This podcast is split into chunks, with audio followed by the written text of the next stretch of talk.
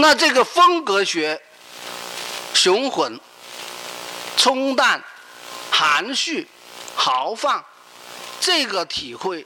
也必须通过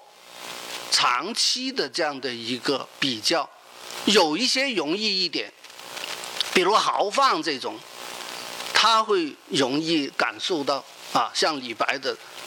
黄河之水天上来这种还不豪放还是什么，这个容易感，这个像长麦一息四至，这个是容易感受得到。但是豪放和疏野去怎么区别呢？那这个呢其实就不是那么容易区别，它就要通过比较，就通过参啊。那下面呢我就举三类例子，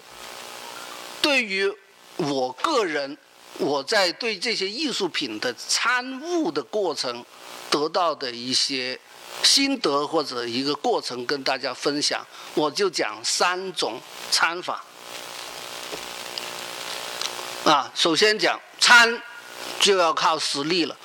24诗品最大的问题是什么呢？就它太虚，缺乏实力，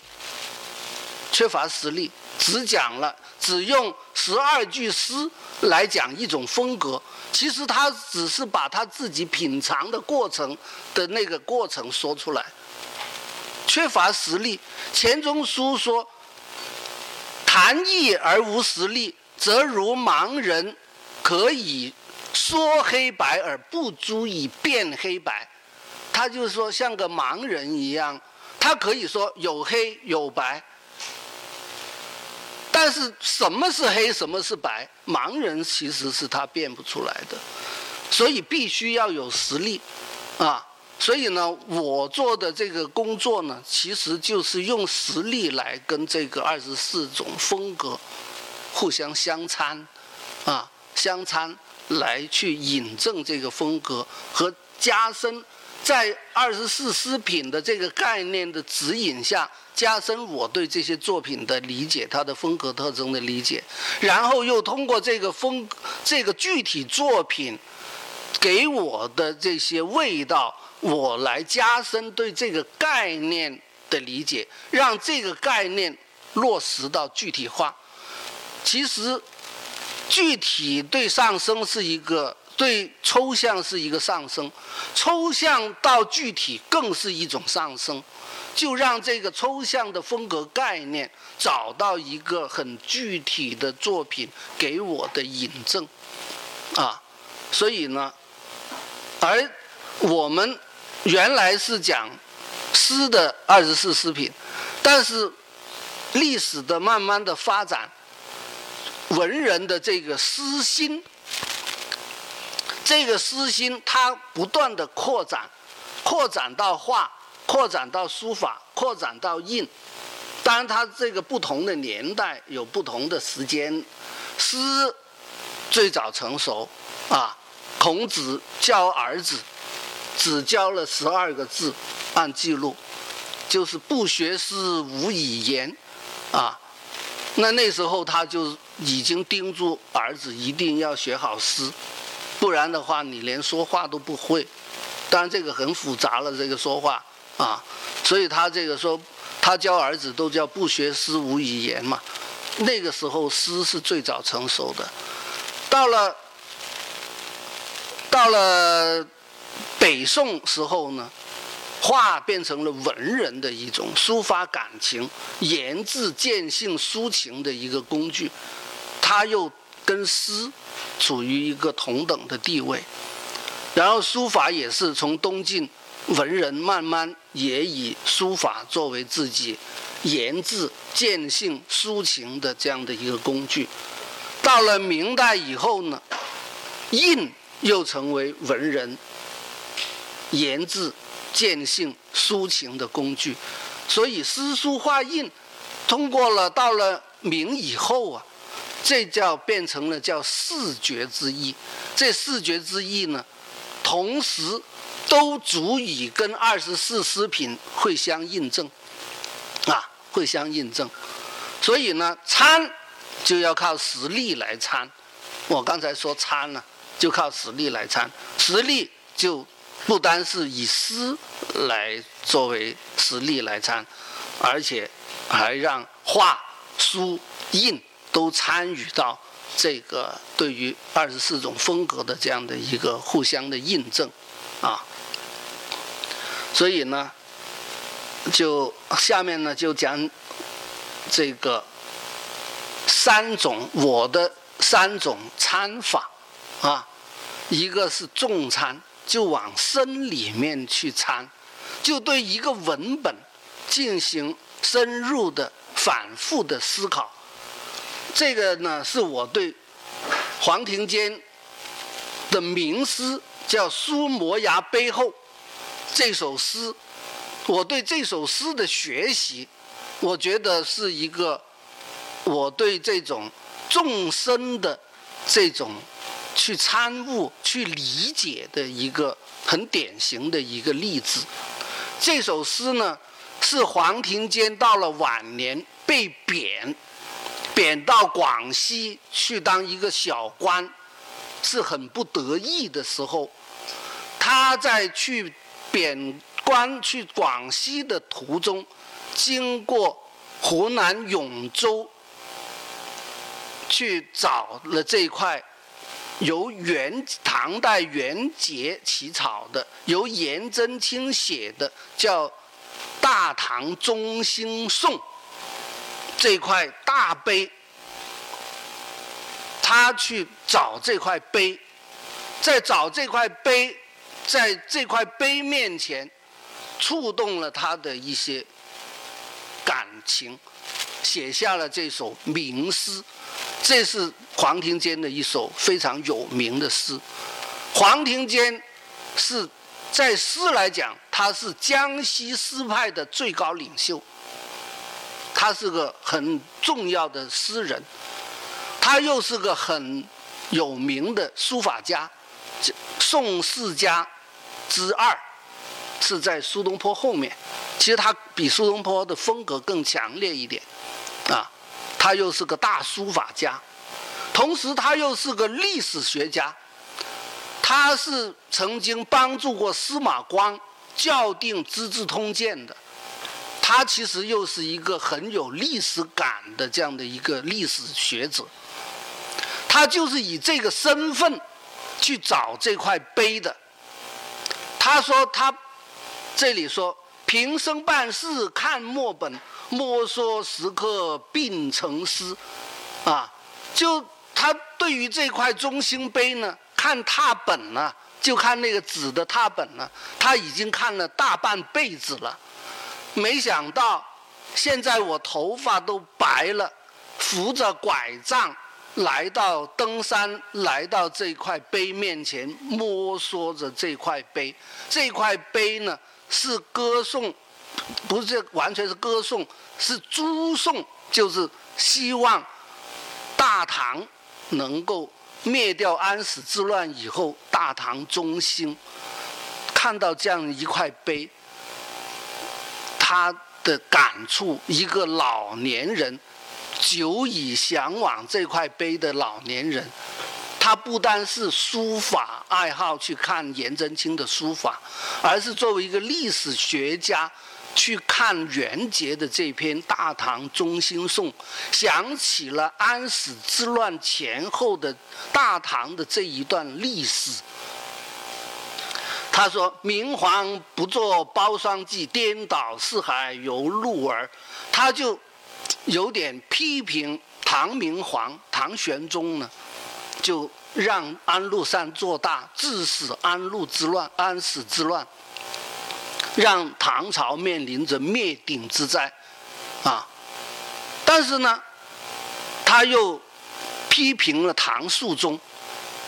他认为唐肃宗就唐玄宗的儿子，唐玄宗的儿子呢，正是在马嵬坡的那个地方把杨玉环给吊死了以后，杨国忠给处置了以后，在这样的一个情况下，唐玄宗的儿子太子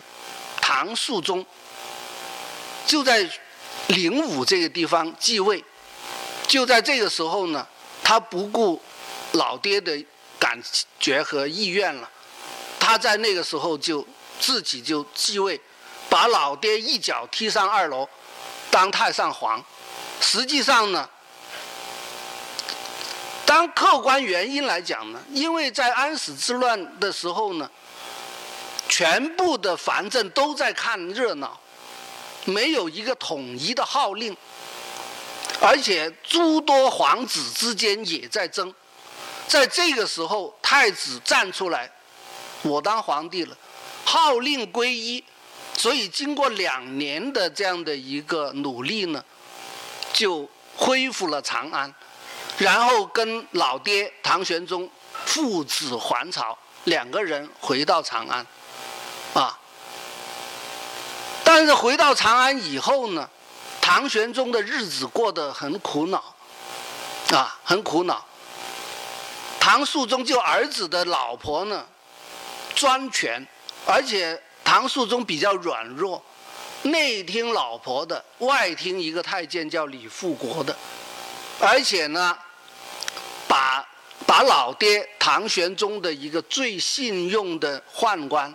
啊，宦官给高力士呢赶走了。唐玄宗本来一直就要靠着这个高力士的啊，所以这里说高将军去事犹危，哎，搞得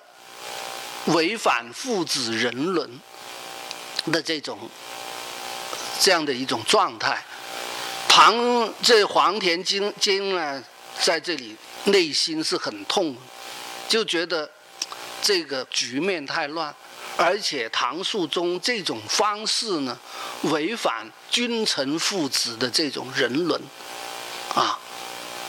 所以他就认为臣节春秋23策，臣服杜鹃再拜师，安知忠臣痛自古，世上但赏秦居迟。就说其实啊，元节这个大唐中兴盛世寄寓了很多的痛苦在里面的。杜甫的那首杜鹃诗其实也讲到这一段历史，其实作为一个忠臣是痛入骨髓的，但是我们后人都只把它当成一首很美的诗去欣赏啊。所以呢，他就回到当时的情境，同来野生6、7倍，亦有文士相追随。就他这次的旅行去访碑呢，当时还有几个和尚一起啊，也有几个他的学生啊跟着他。断崖苍闲对立久，东隅未洗前朝悲。就当时大雨冻雨都在下，在洗着这个碑，就情景交融，就把这种他毒死的这种痛心呢就写出来了啊。但这首诗被陈演，就晚清的一个最有名的诗评家陈拾遗，他有一本叫《宋诗精华录》，影响非常之大。他对这首诗有一个4字之评，影响非常之大，说议论未是。他说他的观点不对，他说诗是好诗，他说黄庭坚这首诗是好诗，但是他对唐肃宗的这个批评呢不对。我当时呢也一度受陈演的这个评语的影响，我也觉得确实是这样。你毕竟唐肃宗要是不是临时登基做皇帝，难以统一天下兵马，一致对付这个安史。要是没有唐肃宗的这个登位呢，很难就凭2年时间就能够打回长安，恢复长安，父子还朝。连王夫之，一个很著名的学者，清初明末清初的大思想家，王夫之的《读通鉴论》，他都赞成唐肃宗的这个临时登位啊，是应该的，是可以原谅的。但是黄庭坚这首诗是不原谅的。后来我再看呢，其实原谅唐肃宗和批评唐肃宗的是两派观点。在历史学里面，五代人修的旧唐书呢，是赞成唐肃宗这种临时登位的，但是司马光、黄庭坚和欧阳修都批评这种做法，都批评，从不单批评唐肃宗，从唐太宗开始那个玄武门之变，司马光就开始批评了。他说这是不对的，唐朝这种，因为唐太宗也是把自己的哥哥太子杀掉，然后自己登基，把父亲一脚踢上二楼当太上皇。当时唐高祖是战战兢兢的啊，是战战兢兢的。但唐太宗毕竟是啊一代明君啊，是吧，一直都受到歌颂的，唐宗宋祖啊都是受到歌颂的啊。其实唐肃宗的老爹唐玄宗也是，但是他不叫一脚踢上二楼，他是他老爹跪着求他，你当皇帝，因为他搞不定当时的那个局面。所以唐玄宗本人呢，也是把老爹请当太上皇而自己登基。那唐肃宗呢，也是一脚踢上二楼，把老爹啊，这个是违反父子人伦之情，按照现在的学术语叫违反程序正义，按西方的话说，违反了程序正义。其实司马光啊，他一方面呢，他是按照儒家的道德去讲批评这个有违父子君臣，其实这个所谓父子君臣就是他的程序正义。因为这样的一种传统引起唐朝200多年的不安，的宫廷的不安，其实确实是起到很大的坏作用。唐太宗是开了一个很不好的头，很不好的头。所以我经过了这个比较呢，我觉得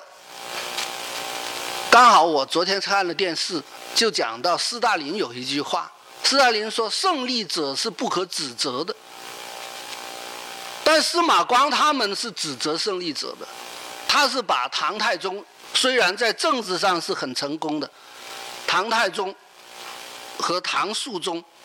都进行了严厉的批评，都进行了严厉的批评，就是因为他从这个，这就叫春秋之意啊。这个就是北宋的历史学家和五代就写旧唐书的那个他们的历史学家的价值观的不一样。所以呢，我看完了，经过了这个比较以后呢，我就更觉得黄庭坚之所以批评唐肃宗呢，实际上它是包含了很深的春秋大义在里面。所以为什么说它是沉着品呢？它是有一种历史的痛感在里面啊，也包括了一种历史的洞见在里面，有一种古今相通的情感，相通的这样的一种情感在里面。要是按照陈演说的说议论卫士的话呢，那还有什么沉着可言呢？是吧？所以呢，我就在这里说，其实这个正是一种春秋大义啊，就责备于贤者，春秋责备于贤者，褒贬昭示于后世啊，这个是一个史家所必然要做的。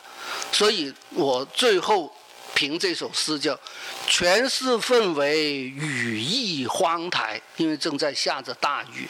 有抚悲低回贯通古今的历史悲怀。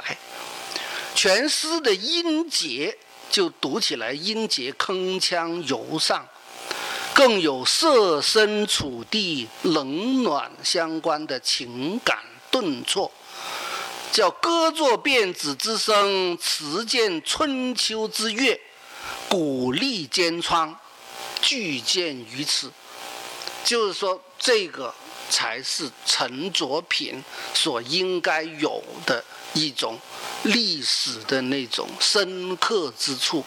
啊，这个是我经过比较以后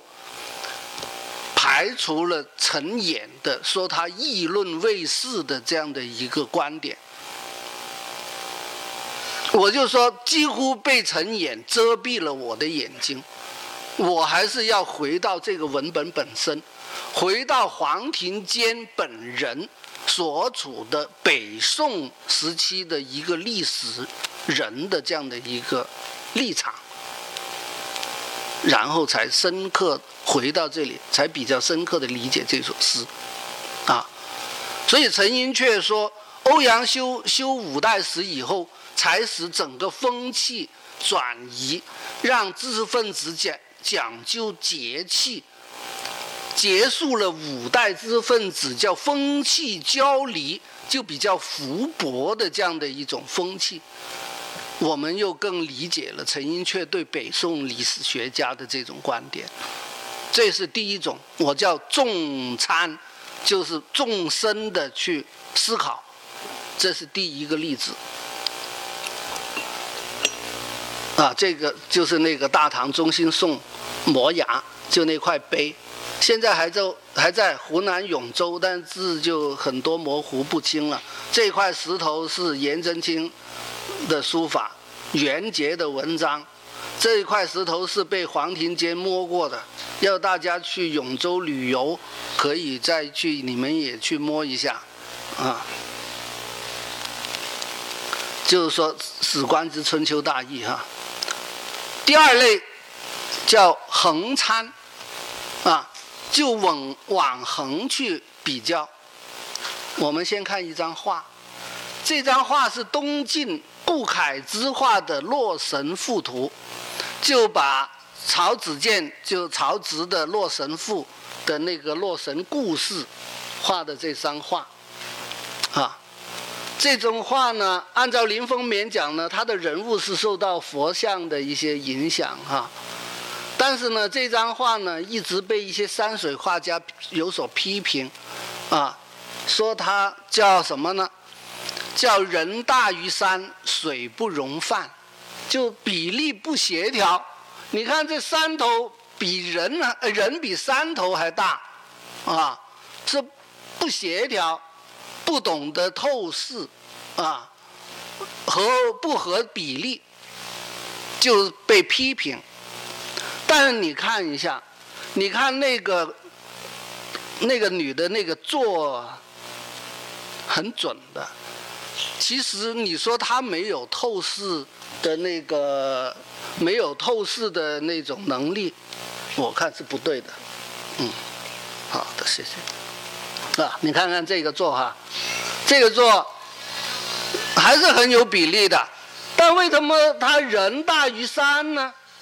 啊？这张画顾恺之，而且我读顾恺之的叫画《云台山记》那篇文章，其实顾恺之并不是没有透视观念的，他是有的，但是他怎么会画成这样子？一直现在我看了好几本中国美术史，都一直沿用的这句话，去批评说这张画呢画得比较幼稚，啊，画得比较幼稚。但我把它点在高谷里面，啊，其实呢是幼稚，但是这种幼稚是有它的艺术真理在里面的。我是后来有一次看京剧，我一下子就顿悟了，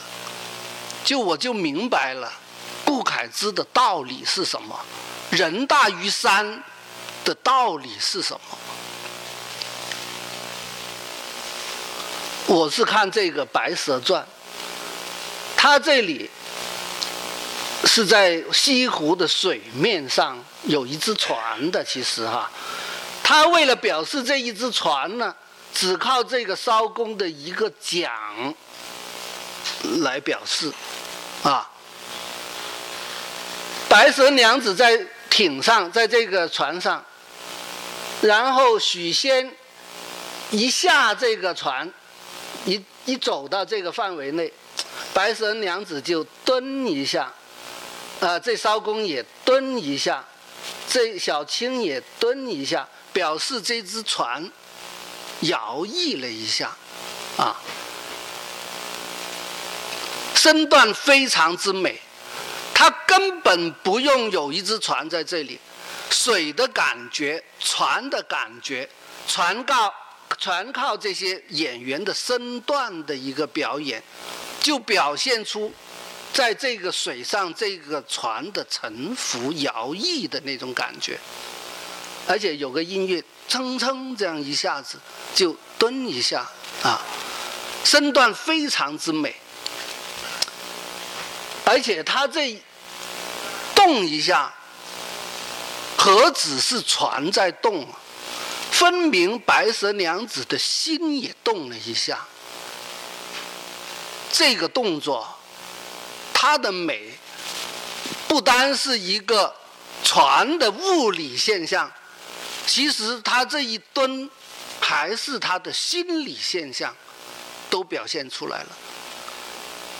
在京剧就有这么大胆的这样的一种表演方式，谁敢这种表演方式呢？要是按苏联的斯坦尼斯拉夫斯基，那肯定连船都搬上舞台的啊，让你真正感受到确实就是在船上有一只船在这里啊，让你就看着就像真的一样。要是这样的话，京剧就不成为京剧，京剧就没了这种美感。谁敢会这样呢？就一只船就表示已经在湖上有一只小孩子赶，小孩子过家家赶。你不要看不起小孩子，小孩子才是真正的艺术家。他在这里叫什么？叫表情高于状物，把感情的表达看得比表现物体的东西觉得更重要啊，叫表情高于状物，小孩子感啊。所以这个顾恺之其实是因为这个就是个戏剧人物画，它并不是山水画，所以人大于山呢，它是让山不要太重要，隐一点，低调一点，让人才高调一点。这个就是叫显其所当显，而隐其所当隐，这个就是，这才叫艺术，是吧？到了京剧的这种表现和顾恺之的这个表现呢，实际上这是一个艺术的最重要的要诀是在里面的。所以其实张彦远说他人大于山水不容泛，实际上在张彦远那并不是个坏，不是个贬词。其实说他还有一句话叫想古人之意，专在显其所长，不守俗变。就是说不在俗眼，不为俗眼所左右啊，我按我的要表现的是什么，该显什么，该隐什么，我是有取舍的啊。